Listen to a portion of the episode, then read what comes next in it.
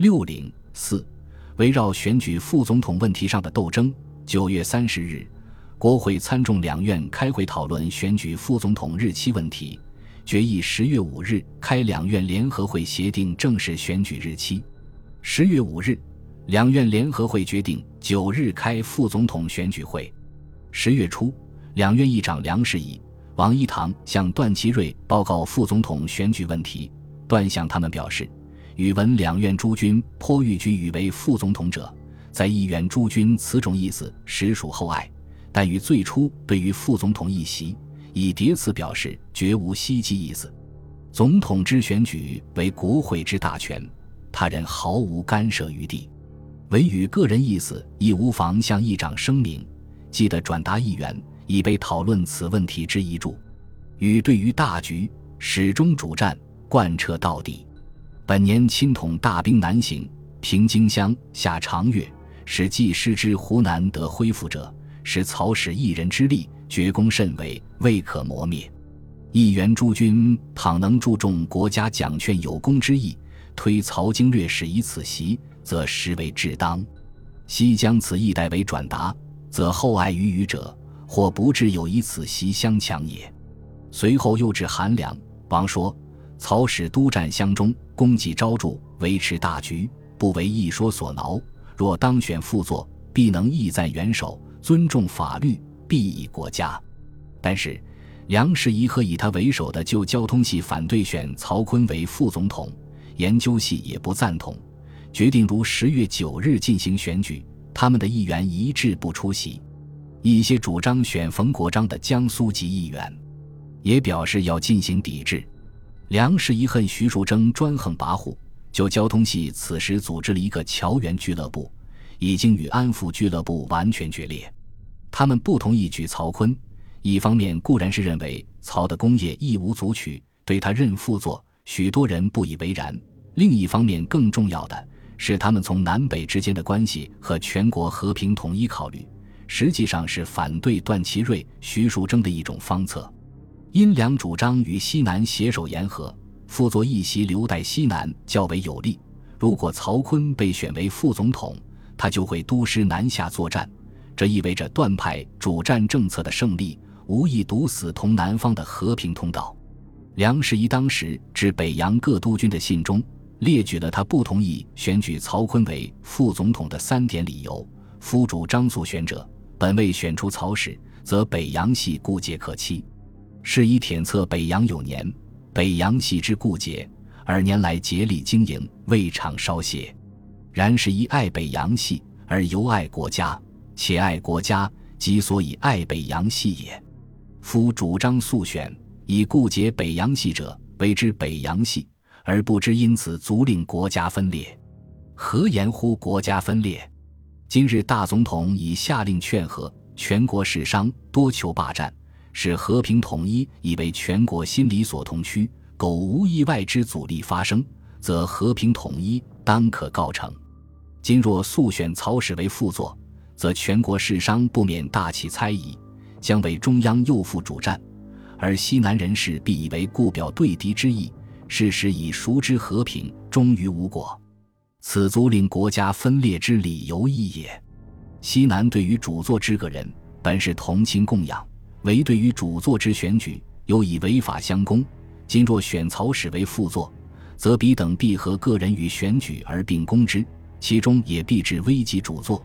若是，则政局愈分，许和平统一愈远矣。此足令国家分裂之理由二也。副座未选之前，则西南犹怀或归己德之望，此望未绝，则和平统一之机尚存；若一旦选出，则此望遂绝。而彼等必自行选举，若是则南北分立之局已成，而和平统一终于无望。此足令国家分裂之理由三也。有此三理由，故事一中时主张还举为有益于时局也。当时舆论剖析说，对南问题又与副座有绝大关系。万一北方同时将正副两总统全行选出，则南方必更气愤。指法律问题已经与北方相较，而统一之事必多一层障碍。研究系及无所属议员的想法，是与旧交通系的观点相吻合。还有，自袁世凯帝制失败后，就交通系为五人势力所压迫，以曹汝霖、陆宗舆为首的新交通系渐渐崛起，霸占了交通地盘。梁士仪心资不满，如果国会选出曹锟，则五人势力如虎附翼，几派势力更无从发展。梁派为自身利害计，也不得不倾全力予以打破。梁士仪为了消除曹锟的嫌隙。不时因选举副总统问题对自己嫌恨在心，事先曾告诉曹锟说他反对苏选，并不是反对曹本人，而是为了促成南北合议。梁士仪是个诡计多端的人，连徐树铮都自认不是他的对手。此前不久，九月间，梁士仪还耍了一个花招，他改变主意，反而运动段祺瑞为副总统。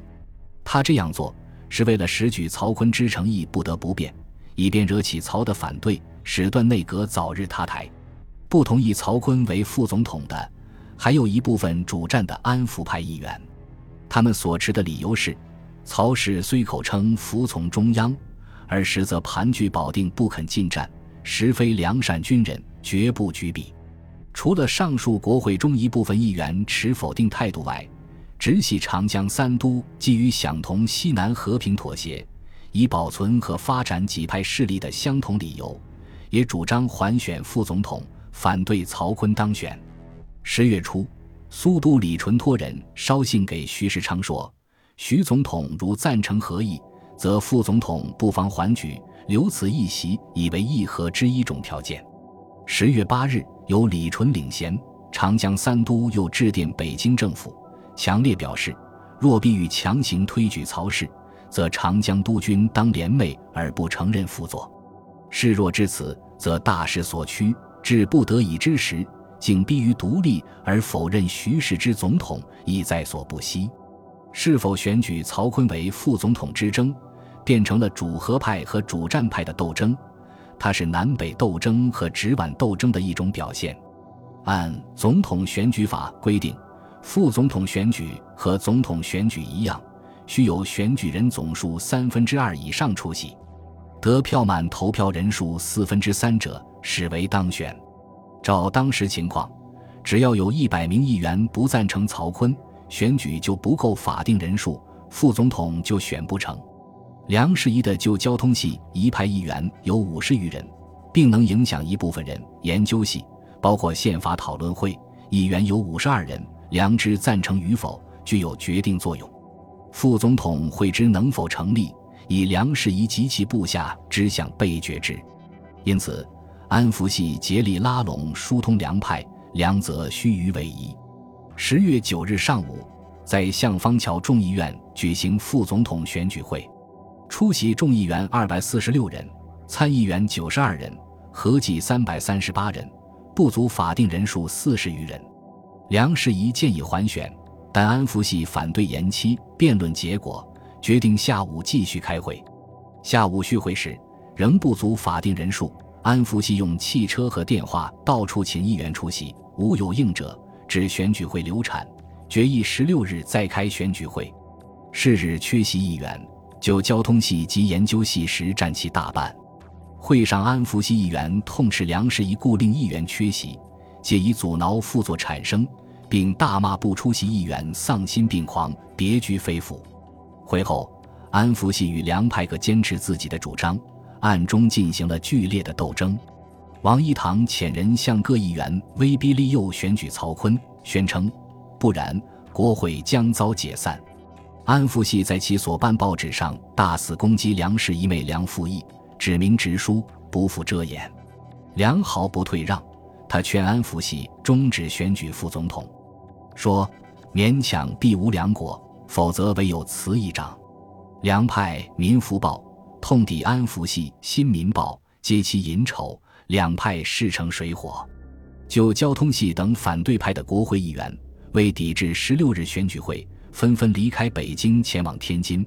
十六日到京人数达一百三十四人。议员在天津组织了一个和平促进会，与安福系抗衡。安福系派代表八人前往天津斡旋，邀请议员返京，答应每人送五百元，但求出席选举会，均遭拒绝。十月十六日上午十时开选举会，不足法定人数，主席梁士仪两次宣告延长时间，至十一时二十分，出席参议员八十二人，众议员一百八十九人，共二百七十一人，与法定人数相差达一百一十余人，较之九日选举会到会人数尚少六十余人。选举会再次流产，会议宣告副总统选举延会，实际上是无限期延期。后来终未能选出副总统选举的失败，标志着段祺瑞主战政策的彻底破产。随着当时国际形势的变化和全国人民对和平要求的增长，和平的声浪压倒了段派的主战叫嚣，这样便把南北议和问题提到议事日程上来了。本集播放完毕，感谢您的收听，喜欢请订阅加关注。主页有更多精彩内容。